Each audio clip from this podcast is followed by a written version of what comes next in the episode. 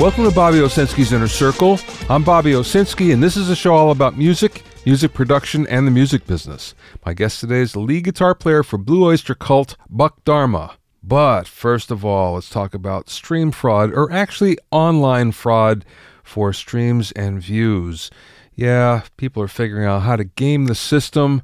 It's always been that way. As soon as a platform gets popular, all of a sudden it gets gamed. Well, this is happening both ways from artists and also from listeners, surprisingly enough. One of the more surprising cases is Tidal, and they've been investigated for falsifying tens of millions of streams of the latest releases from Beyonce and Kanye West. So, what that means is both of those artists are making a whole lot more money. Plus, they can turn around and use that as publicity, saying, look at all of the streams that this particular album is getting or this particular song is getting. And as a result, it snowballs, and people say, well, must be good if that many people are listening, so I better listen as well. That's one of those things that you don't expect a platform to do. But since it's owned by Jay Z, who's Beyonce's husband, well, kind of makes sense, doesn't it? Then there's Playola, and that's paying for playlist placement. Yeah, just like in the old days of radio when we called it payola, where you paid in order to get placed on a radio playlist. Well, now it's the same thing that's happening only on Spotify, more so than other platforms. And this can cost you anywhere from five bucks to five thousand bucks in order to do. In some cases, there are very long campaigns in order to do this, and it will cost tens of thousands of dollars. Much of it is legal, some of it is illegal, and in fact, Spotify is trying to clamp down on this. Then we have fake YouTube views. Yeah, you can buy YouTube views for as little as 5,000 for 25 bucks and 50,000 for 250 bucks. And a lot of people do that Although one of the problems is it looks good, but you don't actually make a whole lot of money. It's only useful to add some authority. Again, it's one of those things where you can say, well, look, I have 100,000 views, even though they don't come from real people.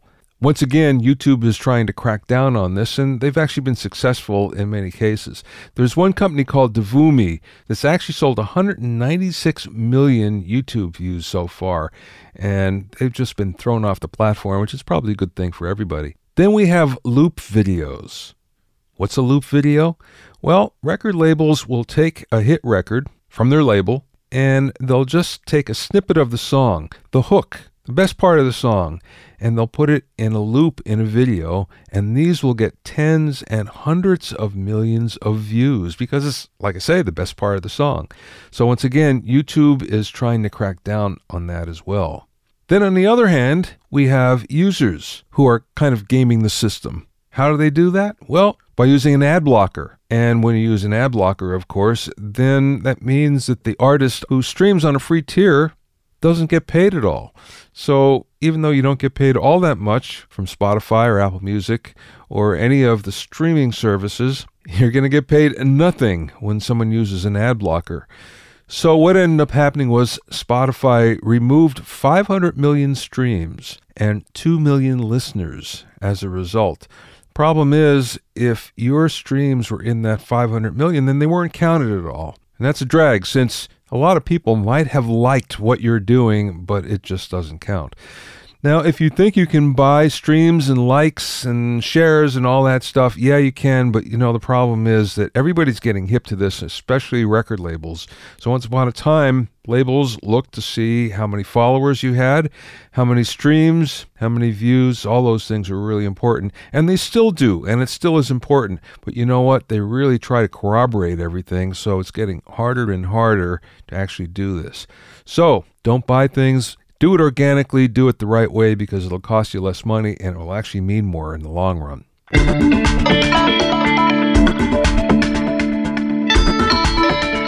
If you have any questions or comments, you can send them to questions at bobbyoinnercircle.com. Just a heads up that my new book, The Music Business Advice Book, is now available and it's the number one bestseller on Amazon's Music Business Books chart. Thanks very much for all your support. I really appreciate it. The book is comprised of 150 immediately useful tips compiled from the interviews from this podcast. You'll find on Amazon and most of the online book retailers, as well as a bookstore near you. Now, when it comes to buying a mixer or console, one of the things that we've seen is the prices really come down. At the same time, features go way up. Now, a report from Futuresource Consulting in the UK really takes a look at the console market, and this includes mixers down to 100 bucks. And what they found is that low end mixers are now so advanced that they outperform mid price mixers from about five years ago. Most sales now are in the low end, low end meaning $500 or less, and in some cases even $100 or less. The total market is still pretty big though. It's 724 million and it's growing by 5% a year. Now, that being said, high-end consoles, as you might think, just aren't selling the way they used to. But they are still selling, just not in the same amount. So, where are they selling to? Well, broadcast. Broadcast always needs recording consoles, and they all need big ones. Touring, of course, always needs consoles. Large venues need consoles. And these are getting, for the most part, digital consoles. Schools, however, are still buying consoles, and believe it or not, they're buying analog consoles. And this is to teach people in their recording programs, which is kind of ironic since most of them are not going to be using analog consoles in the future anyway. So the market for analog is really shrinking, and yeah, it's not too hard to believe. Buyers now expect a whole lot more for a whole lot less money, and that includes more inputs and outputs and built in effects and DSP. So the mixer you'd buy for cheap these days is so much better than what it used to be not that many years ago. And of course, we see this with just about everything in the musical instrument pro audio business, where you're getting bigger, bigger bang for the buck. And who's going to argue with that? You've undoubtedly heard the music from this week's guest because his band's music has been in constant rotation somewhere in the world for the last 40 years or so. Buck Dharma is lead guitarist and one of the founders of Blue Oyster Cult. He also wrote and sang lead on some of their biggest hits like Don't Fear the Reaper, Godzilla, and Burning for You. Buck and I talked about the early days of the band when it was called Soft White Underbelly, his best studio experiences, the evolution of his home studio, and the differences in touring these days. We spoke via phone from his home in Maryland. I really want to go back and talk to you about some of the contrasts in your career, especially like when you first started so, can you tell me like some of the gigs that you guys did as Soft White Underbelly, the band that eventually became Blue Oyster Cult? Sure. Um, you know the the uh, the gestation of the Underbelly was in uh, Stony Brook, basically around Stony Brook University. None of us attended Stony Brook, but uh, that's where uh, Sandy Pearlman had graduated. Sandy being our our uh, mentor, manager, and uh, lyricist for in the beginning, and it was meeting Sandy that sort of convinced me to to give uh, professional music a try. I don't, you know, I don't think I really would have had a plan otherwise, but uh, that's the way it started. And uh, we survived. We bought our peanut butter and and, and jelly and bread um, in the early days by playing uh, gigs at Stony Brook with dances at Stony Brook.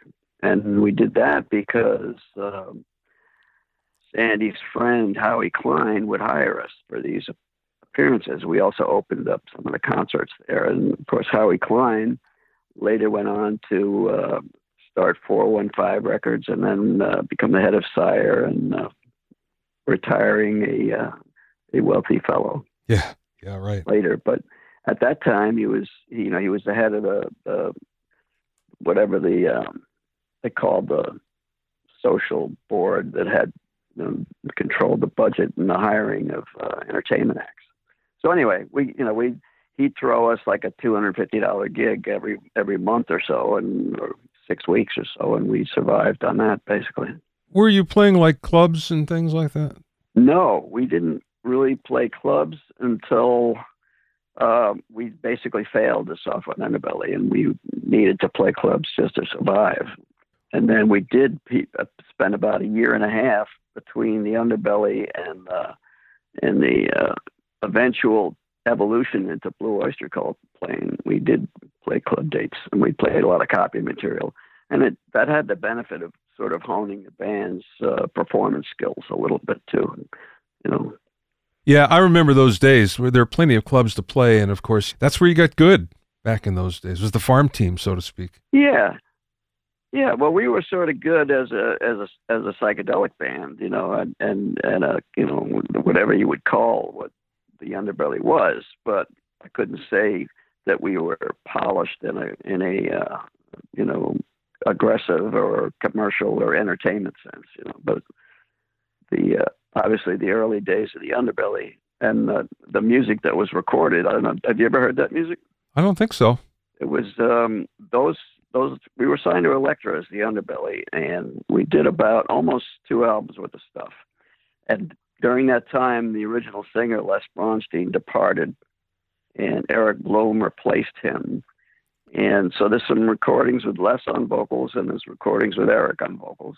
Wow! And we thought that uh, that they had just been well. The problem was is that uh, Elektra had a falling out with Sandy, and uh, just decided to um, you know eat the expense that they had in us and not release the music.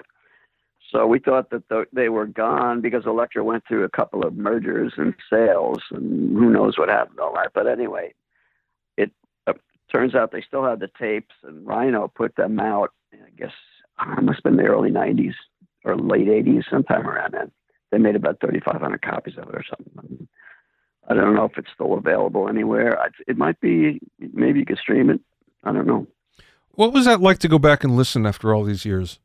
Um, it holds up to my ear. I think it's it's really it's really good stuff, and it's definitely um, unique. You know, it's we we neither the the Blue Oyster Cult or the Underbelly really sounded like anybody else, and uh, certainly at the time of the Underbelly was was a a wonderful time of of creative output in the music business. And, you know, bands were just coming out of every direction and they all sounded different. They all had a point of view. It was really, really nice. It was a good time to be alive and listening and making music. Well, speaking of creating music, let's talk about writing songs because there are a few people that are really good right off the bat, but most of us have to learn and it takes a long time. So, what was the evolution of you guys writing? Um, that was a it was a unique experience for us to begin that. But um, again, we had some excellent and and potent, I think, uh, lyrical input from Sandy Pearlman and Richard Meltzer, and we very much kind of just pounded out the arrangements in in rehearsal. In those days, this, this preceded uh, multi-track tape recorders being available to the uh, you know the, the musician and not just the, the big studio but even the big studios only had four track in those days so we would rehearse constantly we had a band house and we would just basically rehearse all day long and uh, work out these arrangements and and uh, Sandy would listen to it and make suggestions. He was a odd fellow. He passed away last year. Yeah. Sadly, yeah but he knew so much about music and, and had a feeling for music, although he wasn't particularly musical himself. You know, he could I don't I don't know if he could ever sing in tune or, you know, even his even his rhythm wasn't that good. But boy, he just as far as the cerebral end of what what popular music was and and uh, you know having his finger on the pulse of the uh, the emerging album you know there was he was just phenomenally talented. And that's how we sort of learned to do it. Yeah. Mm-hmm. What was your first experience in the studio like? Uh, my first experience, um, I didn't have to worry at all about, about the technical end of it. You know, yeah. you just come in, you you you know you you set up your amplifier, and the engineer puts a mic on it, and uh, then you go. You know, and uh, it was a thrill. It was great. You know, and our first experiences uh, happened because uh, Sandy was able to get uh, demo time from several several labels. We did a demo for Mercury. We did a demo for Columbia early on. We did a demo for Elektra before the uh, before we made those uh, before we were signed. and uh, so we actually got some some uh, New York City studio experience by doing that. And of course, you start to you know grok and and and osmose the uh, creative process and how it's done, the technical end of it. You know, so it was uh, it's great. I've always loved being in the studio. When you guys first started, was it in the time of eight track or was it sixteen track? Um, no, it was the time of four track. Oh, four track, I guess. Yeah. Yeah. Right.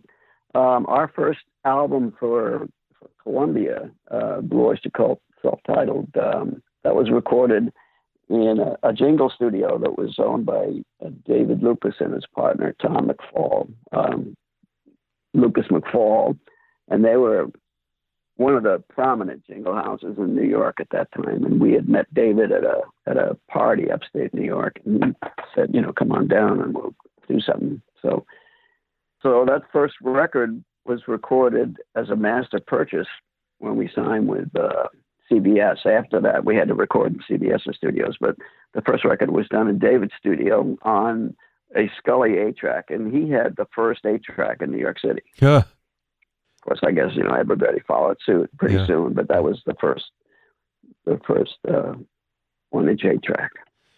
That was the machine that I learned on a Scully eight track and an MCI 416. Mm-hmm. Yeah, so the first album was eight track, and uh, then I think we went 16 after that, and then of course we went 24 eventually. So you guys, you started in an era, wonderful era, where you're used to playing live in the studio. Yeah, we always did basics live. You know, of course yeah. we did overdubs, but uh, we tried to do as many as the instruments on the basics as we could. And is that right up until today? Yeah, I would say we we've played click tracks and not the click tracks, and we've done it every way you could do it, pretty much. Okay, well that leads me to the question that you've done a lot of different ways. You've seen the technology change. You've changed with it when you had to, and you have an overview of this, as I do. What do you feel most comfortable with when it comes to recording? Is there a way that just seems like it works and that's is it a way that you think that everybody should work or it just works for you? Yeah, well, if if you listen to what's popular today, it's it it bears almost no resemblance to the way we recorded. Yeah. You know, unless it's an artist that like that. You know, I yeah. mean, there there are artists that, that are still making music in real time and and, and you know, on a collaborative basis. But uh, you know, most of it is here. It's it sounds like it's all done by a keyboard player. You know. Yeah, yeah, I agree with you you know, and you know, not to say that it doesn't have merit, but it, it doesn't have a lot of pull for for me. You know, that's you you hear the uh, occasional real piece of creativity or, or you know novelty, but the genres of, of popular music today just don't don't really do it for me. Now, that being said, everything goes in a trend, so hopefully that will come back soon, back around. I keep my fingers crossed on that. yeah, well, it, it's it seems like the spectrum of what's out there and what's popular, even to to young people today, is really varied. You know, and and, and certainly a lot of a lot of young people like you know roots music, real music, acoustic music, you know, all the traditional stuff that uh, you know was basically the only thing out there when I was coming up. Yeah, yeah, right. You were into home recording early. Well, when when we first started recording, we had a we had a Sony stereo machine, and we that's how we would, you know, document what we were up to. Uh-huh. And then, of course, uh, the the TEAC four tracks are the first uh, accessible multi-track machine that uh, in our day. Yeah. And that really changed the way we wrote and arranged, also because the you know the writer in in at home could basically flesh out an arrangement with the with overdubs and then bring a more coherent and closer to finished um, arrangement to the band before the band ever got a hold of it. Okay, how did that sit with the band? Because there are some bands that feel, oh, wait a second, when you do that, you're not allowing any of my creativity to seep in. Yeah, it's not. It's not as if the demos were slavishly obeyed because you know they would evolve from there. Mm-hmm. But uh, it definitely moved um, the the composition into a more uh, formalized um, conception, you know, based on the the author's original conception compared to the old days. And but we all had the machines, and we all did it, so we didn't mind doing it. You know? Yeah, yeah, yeah. We thought it. We thought having a you know a multi-track in your house was just the wonderful, most wonderful thing. Yeah, I didn't have a TEAC. I had a decoder. Yep. Yeah, I had a TEAC, and uh, the rest of the guys had decoders. Although they eventually got TX. Yeah, yeah, it was a better machine for sure. Yeah. So, how did your stu- your home studio evolve then? Uh, I've always had a place to work. I've moved a lot of times in my life, and I've ne- I've never had what I would consider to be a a, a full on release grade studio, except maybe for today. You know, I'm, I'm I'm confident that anything I do in the room I'm in now could could go out, you know, and, and withstand sonic scrutiny. That's pretty cool that you could say that. Yeah, well, what I've done, the only thing I've done is is is I have a space and I got a professional acoustical consultant to to design some you know materials which I um, then procured and put up, and it's the room sounds great. it really does. Yeah, that's a big key, getting the room to sound good. It's not the gear. Then again, you've had so much experience in the studio already that let's face it, it's not the gear, it's the knowledge behind it. It's not the hammer, it's how you swing it, so to speak. I guess, yep.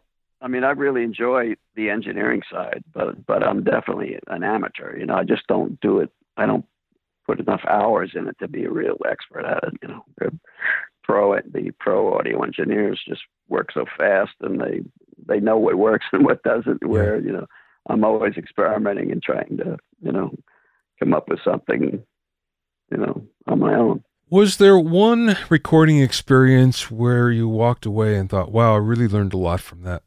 Um, I learned a lot working with Martin Birch. Martin Birch, the producer yeah. of uh, Iron Maiden, and he was. Uh, we did two records with him, and he was he was very generous with his with his uh, engineering knowledge, and he taught me a lot about how to just, you know, like, doing what real competent pro AEs do. You know, just get it done. They know how to do it. You know, it's, they like to experiment too, but you know they always know how to get it on tape. You know, so that's good. Was his approach any different from the guys that we worked with in New York? Um, yeah, yeah obviously when we recorded with the at the CBS studios, the, the staff engineers were totally competent, and they they again they make records day in and day out for Columbia. But you know, Martin definitely had a uh, uh, a, a more rock approach than those guys. It just had more of an attitude. He, he Martin did the Fire of Unknown Origin record, and the Cultosaurus record. Mm. They they definitely have, have a sound that's you know different than the rest of our catalog. What did he do exactly? I you know I'm very familiar with Martin. I, I love his work, but I've never really heard a lot about him and how he worked. Can you fill me in? Well, he, he's an engineer producer. He does yeah. everything. Yeah, and um, and he he basically knows what you know what he wants, and he's getting it on the way in. You mm-hmm. know, into the machine, and and that's that's a that's a great skill to have. So he's already thinking about how the finished product is, and I'm sure you know a lot of a lot of people from that era work that way. You know, they anybody who puts up a mic or a, a, a preamp or a you know, or compressors on the way in, they know they know what they're going for. You know, otherwise you wouldn't do it. You wouldn't you wouldn't commit at that point. But that's the way it was historically. You know, you yeah. would commit to to uh, right from right from the recording like going on. You would commit to what what you knew it was going to end up as. I wrote a book with Ken Scott, one of the five Beatle engineers. In doing so, he yeah, he's awesome, Ken Scott. Yeah, yeah, he yeah. is, and, and, he told me a, a lot about in writing the book about the Abbey Road culture, the EMI culture. It was funny because they were limited in what they had when we look back and yet they did so much with it and it sounded so good. And here we are today yeah. with unlimited choices, and often it doesn't sound like that. You know, we can't get close to it. It makes you wonder, like, what are we missing here? Yeah, yeah. I think it's it, it could be the acoustics. You know, the just Yeah. the sound of rooms.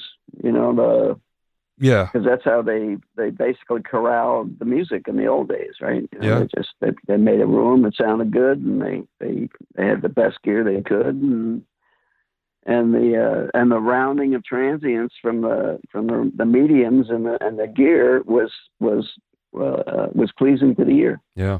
Yeah, for sure. So, what's in your studio now, gear wise? Um, well, I've, I've got a, a Macintosh based um, DAW, and my my main DAW is Digital Performer. Oh, really? Yeah, and uh, I've got a small amount of outboard gear. I've got some clones of uh, LA2As, and I got some and some Pultec clones, the new Klark Teknik Pultecs. Mm, yeah. Got a got a Neve flavored preamp and uh, some some solid state pre's. I I use Metric Halo um, interfaces Mm-hmm. using a ULN8. I don't know. I got some other ones, and I got a got one eleven seventy six clone, and I've got a Kemper for for guitar, which I use mostly now. Even though I've, I've got amplifiers and stuff, it's just I find the Kemper is really really good for the purpose, and I'm happy with the way it sounds. Are you using it live as well? No, um, it's not that I wouldn't, but I haven't committed to doing that yet. You know, I, I still like to have a. Most of our uh, we do about seventy percent fly dates now when we just go across the country and play on a rented backline, Mm-hmm. and I I typically spec uh, Marshall JCM 900s, and I use that, but I use that with a uh, a two notes torpedo load box and uh, and uh, uh, impulse response generator. Mm.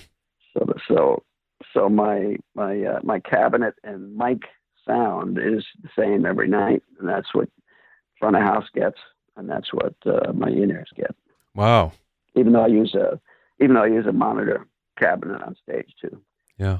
I saw somewhere that the guys from Metallica are touring with, I'm not sure if it's Kempers or Axe-Fx, but it made me wonder. It was like, wow, if you guys have given up your, well, they were boogie guys, I, I guess. If you guys have given that up and gone to modelers, wow, what does that say about the state of amplification these days? Yeah, well, it's, it's the stuff's good these days. What can I say? Yeah. And uh, we did a bunch of uh, European festivals, big festivals last year, and I was astounded how many of the metal acts were using either Kempers or or Axe-Fx. Really? The metal guys? Yeah, yep, yep. Wow.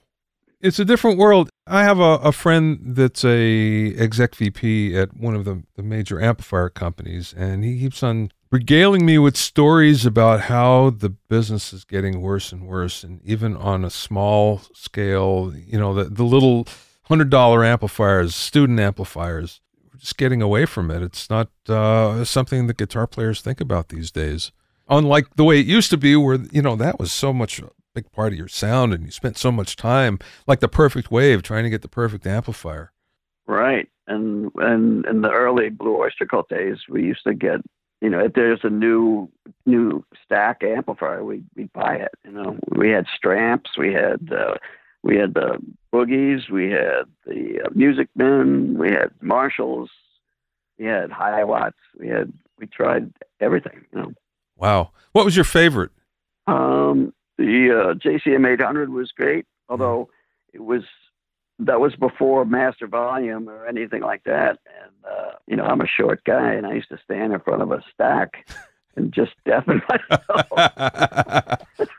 and we, we were opening shows too, so we we'd have about ten feet from the from the lip of the stage back to the you know the next amp, the next axe gear. So that was rough. Um, didn't really think about it at the time, but you know, I'd like to have those uh, ear ear cells back. You know, how's your hearing these days It- it's uh, I, I've got a I've got a dip at 4K, you know, and I've got uh, uh, you know tinnitus pretty much all the time, but I probably don't hear any worse than anybody else my age. yeah i'm lucky like that too it's not terrible Yeah. like other people gee i have a friend that was an iron worker and he's far worse than, than i am you know so just, Right. Just goes to show you How do you find touring now? I mean, you've done it for so long. Yeah. And touring has become a real business now. It's different than the way it was. It was a business then, but you know, now it, it's down to a science almost. So, uh, how do you find it these days? Well, you're right. You know, touring is is mainly the way you know the band supports itself. You know, I I could probably survive on on royalties, but uh, I like to play, and uh, the band likes to play, and the band is great these days. And traveling gets worse and worse, and like we're doing this this model of, of mostly fly dates, and, and, we work mostly weekends. We go back and forth, mm-hmm. and ironically, we we net more income now than we did when we were playing arenas. So, yeah. so but of course, it's that's because we had a big production and three buses and three trucks and all that stuff And they. We don't do that anymore. Yeah, sure. But as far as playing goes, just love it.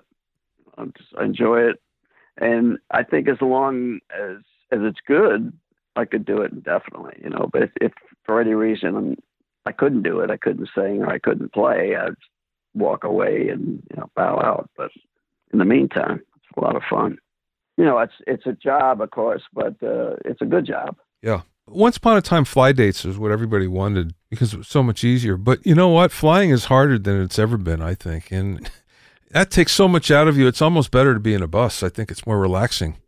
Yeah, we we do buses like we, we were in Europe for 18 days. We did a bus, and we're gonna go to UK for uh, eight days in February of 2019, and we'll do a bus. But we don't do enough. Um, um, you know what do you call a tour? You know where it's it's all booked in advance. We we do dates where we get good offers, and if you have to fly to get there, then that's what we do. Yeah, sure, sure. What's the most fun thing that you do these days in music? I I like to like to uh, just play acoustic guitar and sing. That's fun. Although it's all fun, you know. I I love playing uh, the band's repertoire. Fortunately, Blue Oyster Cult's got a really deep and varied repertoire of nifty songs. Yeah. I don't get tired of playing the band's music. You know, it's it's good. And also, we don't play stuff exactly like the record. We never have, and we probably never will. There's a lot of improvisation in the way we do it, and uh, that keeps it interesting for us because we have to entertain ourselves. Was that always kind of built into it? Did you know you're going to do that, or did it just kind of happen? Personally, you know, I've I've always liked to improvise. You know, on on on uh, lead lead breaks and and not so much the, the arrangements, but certainly the the uh, solo sections. Mm-hmm. I've always done that, and and to this day, and uh, and like a lot of uh, a lot of bands that have been doing it a long time, or artists, you know, sometimes you evolve an arrangement, change it, do it on the fly. You play with different people, and it sounds a little different, but it's always coherent as far as the putting the song across. You know, I don't think the song ever suffers for the changes. You know what? It's funny because as an audience member, I never felt that when I heard the band. Actually, I, I, what I'm going to say is, as an audience member, sometimes there are certain things that I miss from the record when I'll, I'll listen to it, and mm-hmm. it might be a riff, it might be, it might be uh, like an interesting fill. Sometimes it's even a bass line, you know, a, a bass fill or something. It's like, oh God, mm-hmm. I missed that.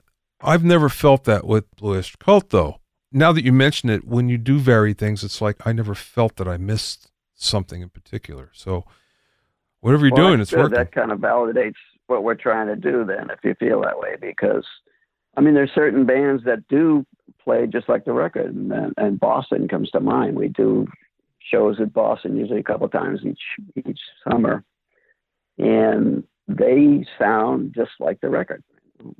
And like you know what you're going to hear and you hear it you know and they do a very nice job of replicating you know those classic recordings but it's it's really no different any night it's and i don't think i could you know do that and I don't think I would. I would like to do that. Put it that way. Yeah, yeah, I know what you mean. You know, it's funny because I, I think back to my early days, and I'm sure you did this too when you're playing cover material in clubs and after a while, you get so bored. It's like, oh, I can't do this anymore. And it, it'd be the same thing right. no matter what music you're playing.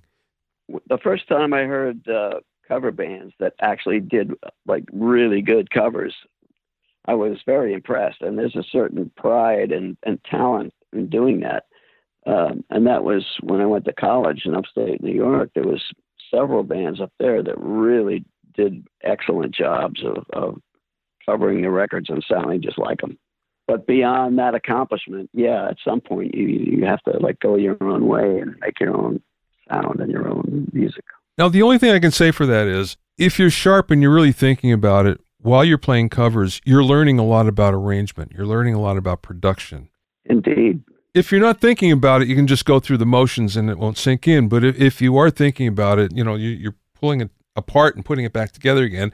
That's invaluable in, in terms of production experience. So, I mean, that's the cool part of it. Yeah, I would agree.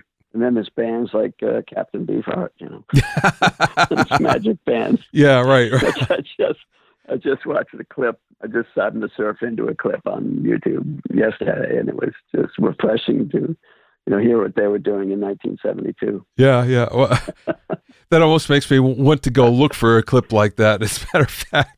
Oh yeah, yeah. It was it was like a it was a German TV show that uh, it had three songs on it, and the songs are like ten minutes each. it was quite hilarious and refreshing to see it. I'd like to see the one where they were on Saturday Night Live, and I think that's the one episode they never show on TV again. Really? Yeah, yeah I, I missed that. Everybody did, I think, unless you saw it when it went down. anyway, last question, Don you've been in the business for a long time and you've gone through the ups and downs of not only the band but band business. What's the best piece of business advice that either someone imparted to you or you learned along the way? Um, I was completely like uh, a total novice with and and not very sophisticated about business at any point in my career. You know, I barely know know how to do anything in the business realm but uh, certainly, I think we made a lot of mistakes.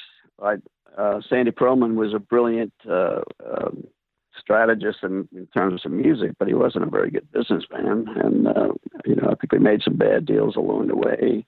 There certainly, I don't know how it is today, but uh, the record companies' contracts are all all favor the stacked in the record company's favor, and you wind up paying for every bit of expense, even though they're giving you a, the advance to make records, and you know you're the last person to make a buck, and uh, everyone is just wants to dip into the, the grosses of, of the earnings of uh, recording artists. So I don't know. I think probably artists coming up today are a lot more savvy about the business than we were. So even though I've been there a long time, I'm probably not as hip as the uh, the current people that are making big money today. They probably know exactly what they're doing. Yeah, you know, it's the attorneys too. The the new generation of attorneys are a lot hipper than I think everybody was back then. There are a few that knew what they were doing, but I never had one of those guys, unfortunately, when I needed them. Yeah. I mean, I'm not really complaining. I'm not I'm not rich, but I'm not starving either. I'll, I'll always be comfortable. So yeah, I uh, I'm actually count my blessings as far as what's happened in my life and, uh, and being able to be a, a, an artist professionally for almost 50 years. It's quite an accomplishment. Not many people can say that. That's for sure. At the level you've been doing it at as well, it's pretty amazing. Yeah, know, I think history has been pretty kind to us as far as our legacy recordings and and our you know reputation. So the fact that we're still good playing, you know, is is uh, kind of makes it sort of easy for us. What's even better is the reputation continues to grow with time, as compared to other artists where that doesn't happen. I mean, with you guys, I think the esteem grows over time here, which is cool. Yeah, I, I think we were not overpraised at any point. so I think there's there's still room to be appreciated, you know, rather than you know everybody's sick of you at this point. You can get a lot more info about Buck at buckdharma.com, B U C K D H A R M A, all one word, buckdharma.com, and Blue Oyster Cult at blueoystercult.com. Thanks for listening and being in my inner circle. Remember, if you have any questions or comments, you can send them to questions at bobbyoinnercircle.com. To listen to other episodes of Bobby Owsinski's Inner Circle, go to bobbyowsinski.com and select the podcast tab, or go to bobbyoinnercircle.com, or you can find it on iTunes, Stitcher, Mixcloud, Google Play, and now on Google Podcasts. At bobbyowsinski.com and bobbyoinnercircle.com, you'll also find a sign-in form for my newsletter and for alerts for new podcasts. This is Bobby Owsinski. I will see you next time.